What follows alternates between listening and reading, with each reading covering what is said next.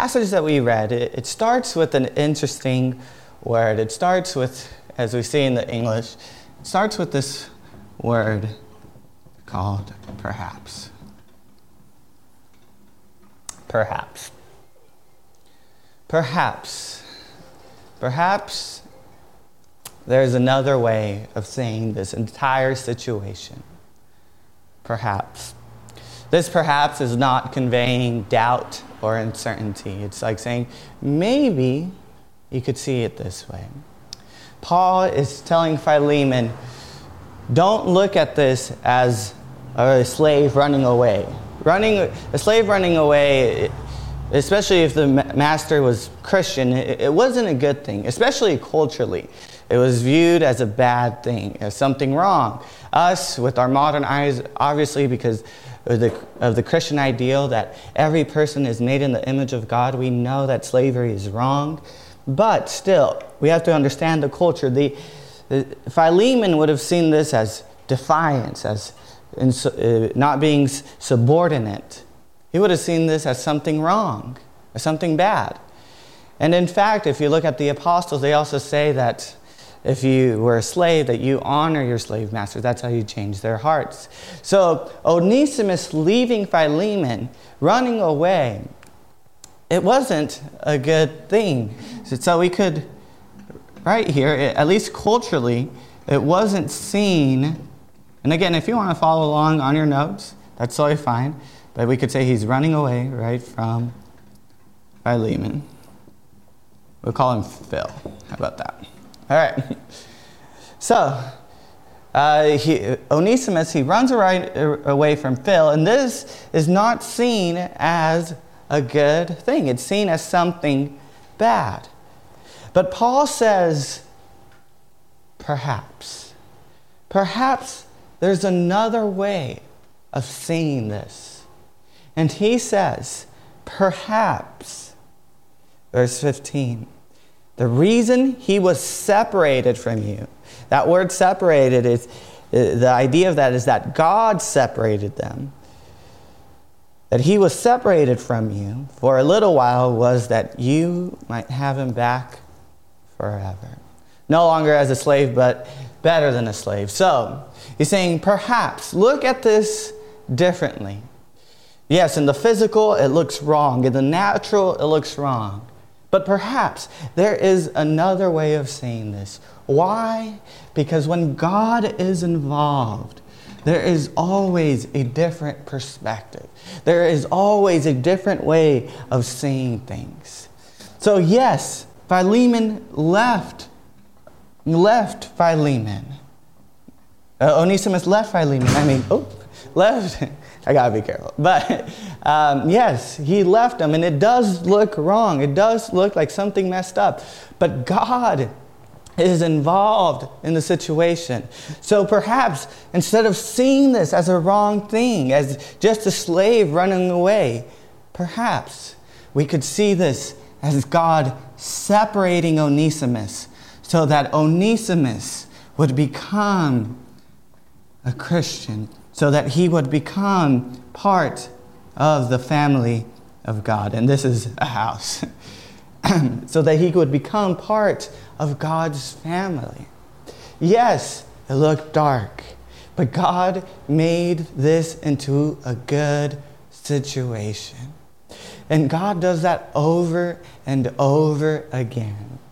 This talk about evil turning into good this talk appears over and over in the Bible. And you might even remember it was one of the first instances. If you remember this guy, his name was, na- his name was Joseph. Joseph, he was in a horrible situation as well. He was sold into slavery in Egypt. He went to Egypt. Why? Because of his brothers. His brothers were jealous of Joseph. His brothers were jealous that Joseph, he was the attention, the object of Jacob's love. So Joseph's brothers sent him into Egypt within chains as a slave. He went to it. That looks horrible. Imagine that. It's a horrible picture. But God is involved. So perhaps, instead of seeing this as just a sad picture, seeing this as something negative, as something evil, this is evil. This is wrong. But when God has a plan, just like He had a plan with Onesimus, and just as He has a plan with every single one of you, he could make a situation that looks horrid, looks horrible, and he could make that situation look good. For Joseph, when God got involved, what happened? Joseph became second to Pharaoh. He became a ruler in the land of Egypt. He entered Egypt as a slave, but eventually, because God turns what is evil for his people into good, because God does that, Joseph became second to Pharaoh, and he was able to feed, and this is going to be bread, uh, to feed his people. You know, I don't know what you guys are going through, and sometimes things could look very evil. Things could look bad, horrible. Seriously, it could look disgusting at home. But look, may, maybe you are like Onesimus. You, you decided to do something wrong. Onesimus decided to run away. Or maybe you're like Joseph. Something was done unto you, and it looks horrible. But let me tell you, when God is involved, He turns what is evil into good. God has good in store for his people. And he uses things that look evil, things that look dark, things that look like there's no hope. And from that, he, does, he makes good. And it's crazy how God works because it's mysterious, it's different. And here Paul is helping us understand. Here Paul is trying to tell Philemon, look, Perhaps there's a different way of seeing this. Perhaps God changed Onesimus so that he would come back home not as a slave, but as a brother. To come back home as a, a, a person who follows Christ. The Bible says that Paul, that Onesimus, he came back home for forever, for good. Not for a little bit, but for good, as some translations put it. And Philemon's probably seeing this and he's saying, okay, maybe, perhaps, there is much more than Onesimus just leaving me. Perhaps there is much more than what we could see with our eyes. Perhaps there's something spiritual taking place. And now I have the option to either respond in the physical or in the spiritual. I could give a typical response in the physical. I could ignore that God is involved. And what would be typical in that culture? In the Roman culture, Philemon has the option to do whatever he wants to punish Onesimus. Whatever he wants. That's doing it in the physical, if he just sees it as a slave running away. But we have the decision, just as Philemon did, to respond not just in the physical, but in the spiritual. See that there's something taking place that maybe we can't see. So Philemon could be like, I'm going to respond in the physical, it's just a slave running away. I'm going to punish him however I want to punish him. Or he could see it in the spiritual. God is involved. This person is not just a runaway slave, he is a dear brother. You know, Philemon, we, we know that within the letter of Philemon, we hear about brother, son, we hear all of these terms, father. The Philemon is full of these, this familial theme. It's about family. We, we know that. Philemon would have seen God as his father. And whenever we refer to God as Father, yes, we are talking about His power, we are talking about His strength, but we're also saying that as a Father, He does things that we don't understand. There's a fly that's bothering me. Uh, Jesus help. um, but when we see God as a Father, we're saying that not just that He's powerful and strong and mighty, but we're also saying that there are things that He does that us as children, as His children, we're, we're not going to understand. You know, I, I, remember as a child, and I'm sure many of you have had this experience. You, you might remember seeing your dad going to work every day, and you're like, why is my dad leaving me every day? And you don't understand why it's taking place. You, you might ask your dad, hey, could I get something? And your dad says no, and you're like, I don't understand why he's doing things like this. Philemon is in a similar boat. He might have not understood why God used this, this scene or, or a slave running away. Why did God use this? It might have not been clear. But just like a son who trusts that God, that their father is doing the right thing, that's what Philemon had to do trust. A father acts in ways that the son or daughter will not understand. Sometimes he uses things that may appear wrong to us. How dare you say the no word, the N word, saying no? How dare you say, tell me no? That looks wrong, that looks evil, but really, the Father has good intentions. And even though we can't see it, even though we don't understand it and it feels wrong, it is possible that God has good. And I'm saying that he does. It's not even not just possible, it is. So even though we don't understand it, there's a lot of things that we don't understand. God uses evil things for good. And we trust that he does things for good. And through this, through a runaway slave, I believe that this letter was a catalyst to abolish slavery the call for Philemon, what, what Paul is calling for, is much more than the abolishment of slavery. He's calling Philemon to not just stop seeing Onesimus as a slave, but to see him as a brother. That's a deeper call. But the point that I'm making right now is that God, He, he works through messy things. He, he, he works through humans, good and bad humans. And he works sometimes in things that don't make sense. Usually we think that the assertive, the strong, the powerful, that's what's going to bring change. But as, as we see with Paul in the way that he is a leader, he, he does it in a compassionate way. He does it through self sacrifice, he does it through forgiveness, through reconciliation. God brings lasting change, true change, not just by putting a, being hard handed, heavy handed, and just changing everything.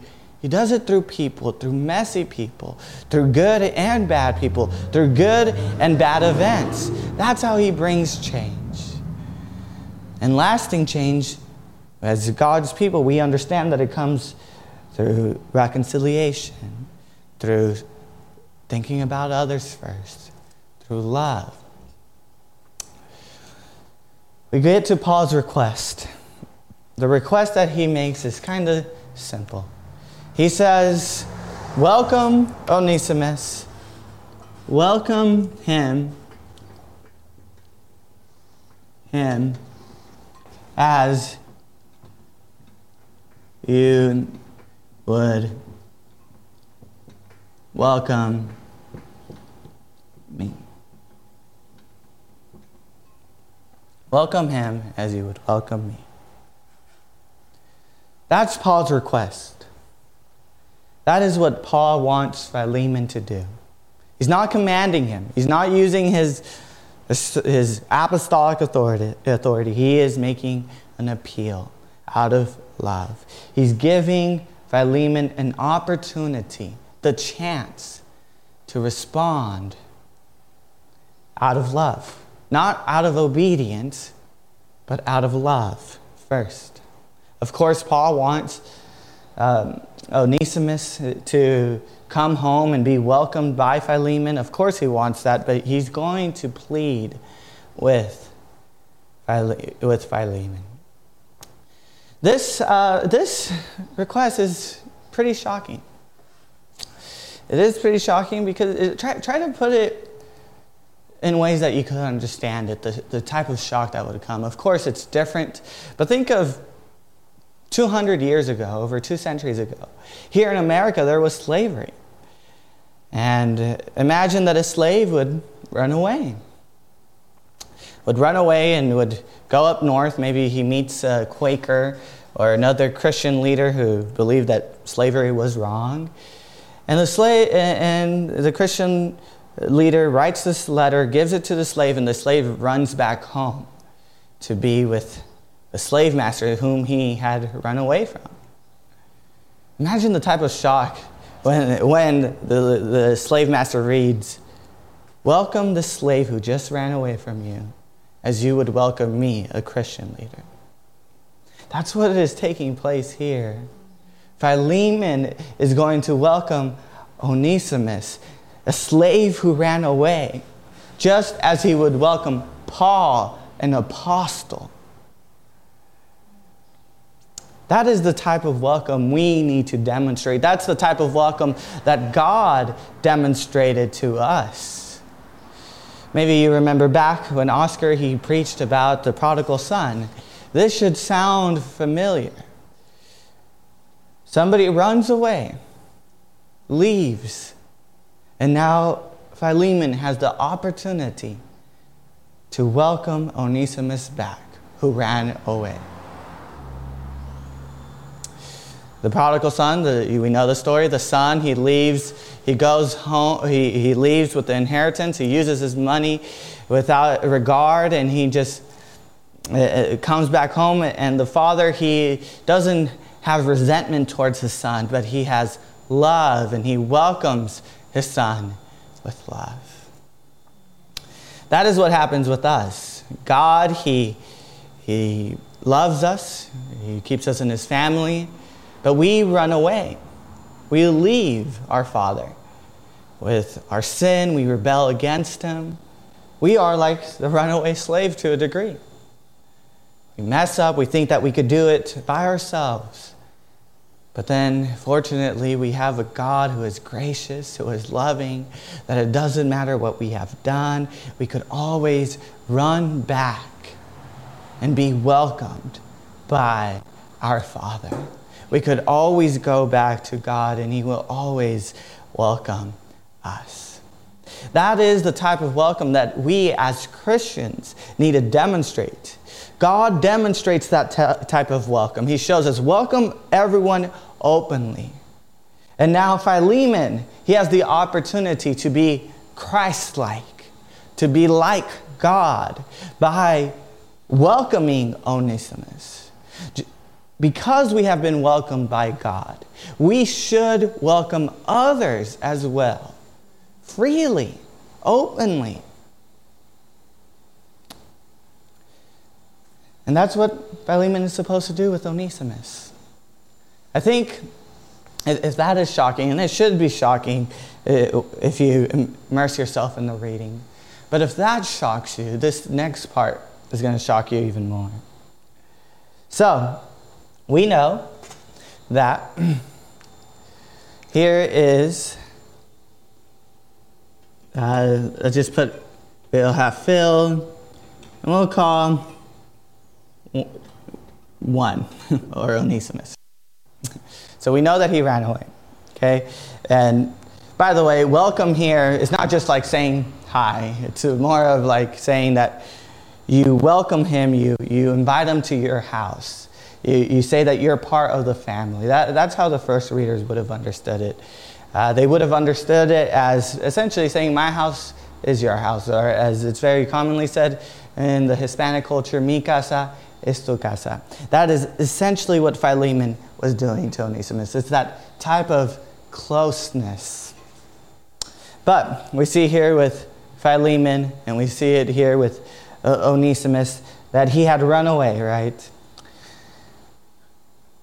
And when he ran away, it was a very common thing for slaves, runaway slaves, to steal from Philemon. Very common. We don't know whether he did. I, I am under the inclination that he did because it makes sense with the text. Um, but either way, if he ran away, he, he hurt Philemon's business, his productivity. So he hurt Philemon somehow.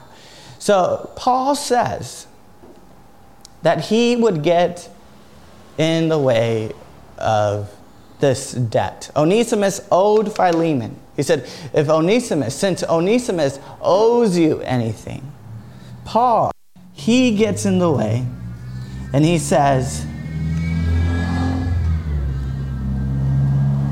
Paul, and he gets in the way. He says, I will pay for whatever it is that he owes you. Paul wants reconciliation to take place so bad that he's willing to pay a debt that he does not deserve. Onesimus owes a debt. So Onesimus should be the one who pays the debt. But Paul, he, he gets in the way.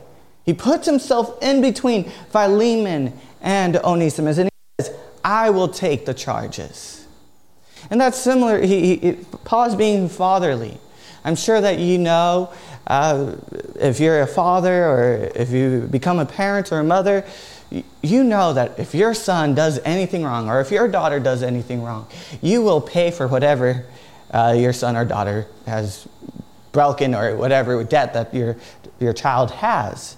And that's what Paul is doing. He's being fatherly to Onesimus. But this type of language should really make you think of what happened with you and, and God. You should really think back to the cross with this. Because if you think about it, we are like Onesimus in the sense that we left God. We left God. And uh, we destroyed his economy. We destroyed his kingdom. We rebelled against him. God created a perfect world, and we brought sin and death to this world. We rebelled. We have a debt that we owe with God. We should be punished. But what happened? What happened was that Christ came and he got in between the debt. And he took the debt that we owed God, just like Paul took the debt that Onesimus owed Philemon. Jesus Christ took the debt that we owed God. He paid the price. He said it was finished, that the, that the payment was complete. What Paul is doing here, he is bearing the mind of Christ. This takes being Christ like to another level. He's taking the debt that he did not deserve. He's taking the debt of a brother so that that person could be part of God's family. Jesus Christ, when he died on that cross, he was taking our debt. He was taking the, we, we had to pay this amount, and he paid it in full in the, on the cross. And now, we could be part of God's family just like Onesimus could be part of Philemon's family. This takes being Christ like to another level. Think about it. We, as people of God, we should be Christ like just as Paul was Christ like. We should tell to a brother or sister a debt that they owe. We're like, we got it. We will pay for it. We will help you with whatever situation you're going through so that you could experience reconciliation. That is the type of love that we see Paul doing. Charge it to me, he said. And that's what we, he sees it in Jesus Christ. Jesus Christ I'll take your sins. I'll take your pain. I'll take your debt to the cross and to the grave. That takes being Christ like to another level, but that is exactly what we need to do. And then we end with the last part. He, he goes on to talk in the last section about people who were with him. He talks about Epaphras. He talks about Mark, Aristarchus, Demas, and Luke. We know Luke, he was a, the writer of the Gospel of Luke. Um, and they all just say hi. And he also talks about prepare a guest room for me because I hope to be restored. Um, that's good news because that means that he will be out of prison soon. So, interesting facts. But before that, he talks about that uh, refresh my heart. So, this idea about refreshing my heart, we, we, we've looked at this several times. In the very beginning, we saw Philemon. He was known for what? Refreshing the hearts of the saints. And then Paul says that Onesimus is his very heart. And now he is ending with saying, Refresh my heart. We should refresh each other's hearts. We should be known as people that we want to make sure that you feel relaxed, that you feel like with joy, that you feel refreshed. Whenever we see each other, that your heart is renewed, we should be known like that.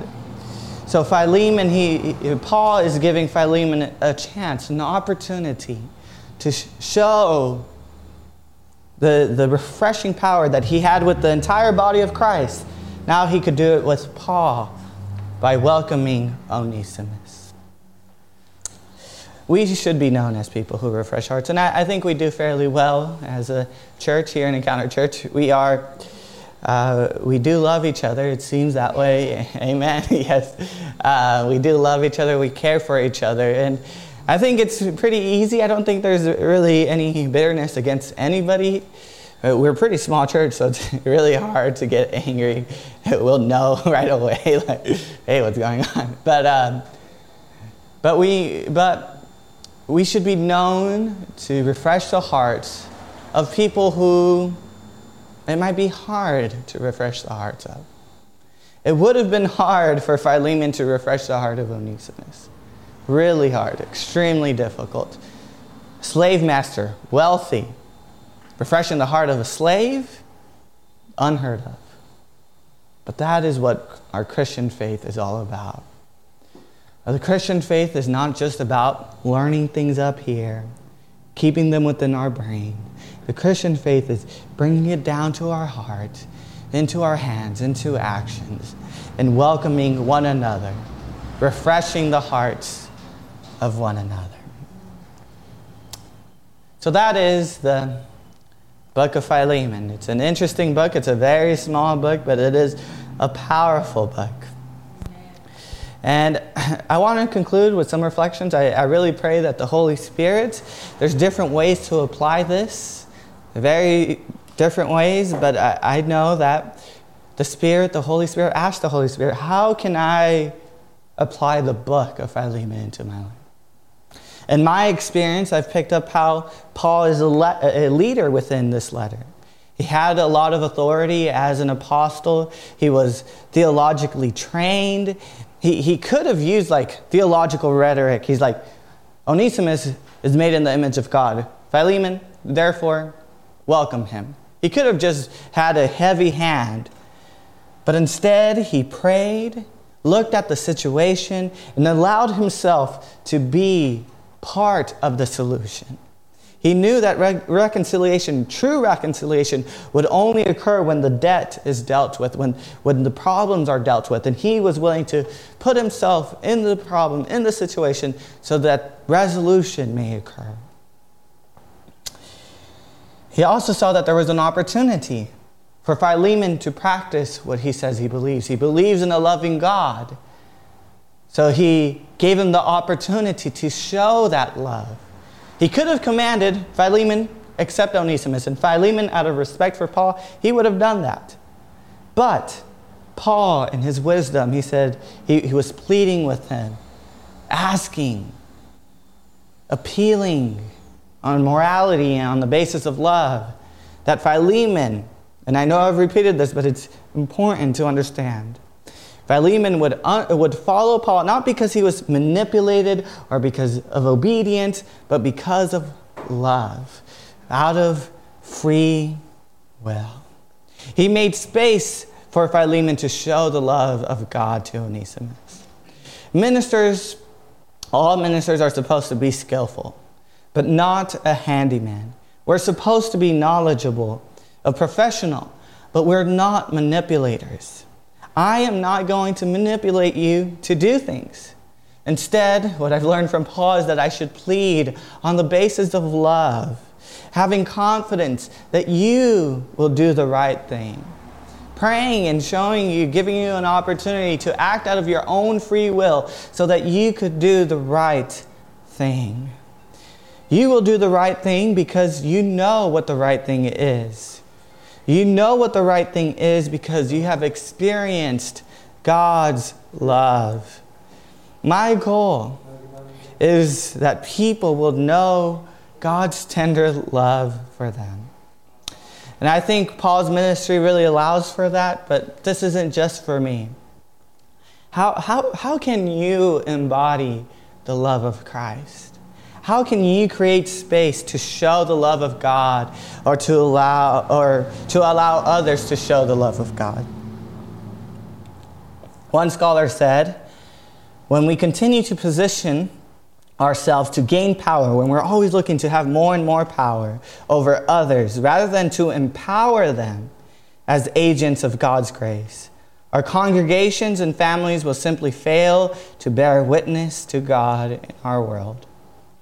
It's not through manipulation. It's not by me saying you better or else. No, it's through the love of God, through the cross of Christ. And because of that, we will welcome everyone, even if they're different from us. We will follow the model of Christ. We will follow the, how Paul followed. 1 Corinthians 11 1. I, I remember this passage when we were reading this. Paul has said, Follow me as I follow Christ. Follow my example as I follow the example of Christ. We're supposed to follow Paul as he is a mediator in between to bring reconciliation. Look at Christ. According to Philippians 2, he had all the authority in the world. He was equal to God, but emptied himself by taking on the form of a slave he became man and he went to the cross. He went to he didn't deserve the cross, but in obedience to the Father, he took the cross to Calvary. And he took it so that we could be cured. We had a curse, but Jesus took that curse upon himself. And I hope when I say this, you could amen and amen. But not only that, we see, yes, this worked, but we should Adopt that mentality that Christ had. Adopt the mind of Christ, just as Paul adopted the mind of Christ. We are going to do, do the will of the Father here on the earth. We are going to do whatever possible to imitate Christ, His love, His mercy. We want redemption to take place. We want adoption to take place. We want reconciliation to take place. We are peacemakers. And I will close with the words of a scholar. As Christians, as people who are sinners, redeemed from the slavery of sin, as Christians, we need to extend this grace that God has given us to others by humbling ourselves and taking place of powerless one. Paul identifying himself with the slave, saying that a slave is his own heart, and taking place of powerless ones as we serve as mediators who are able to preach the gospel, not just through our words but through our living. Let us pray. Heavenly Father, thank you for your word. Thank you for your wisdom. And I pray that this week we may bear the mind of Christ. In Philippians 2, you teach us to bear the mind of Christ. And to do that doesn't mean that we have power or authority. Bearing the, na- the mind of Christ is being humble and getting ourselves involved in situations, saying that we will take the tab of people who, who deserve being in debt. We will take their place. We will pay the price on their behalf. Why? Because we learn from Jesus Christ that He paid the price on our behalf even when we didn't deserve it. Jesus, we follow you. We follow you this week. Give us wisdom. Show us how we could apply the book of Philemon this week. In Jesus' name, we all pray.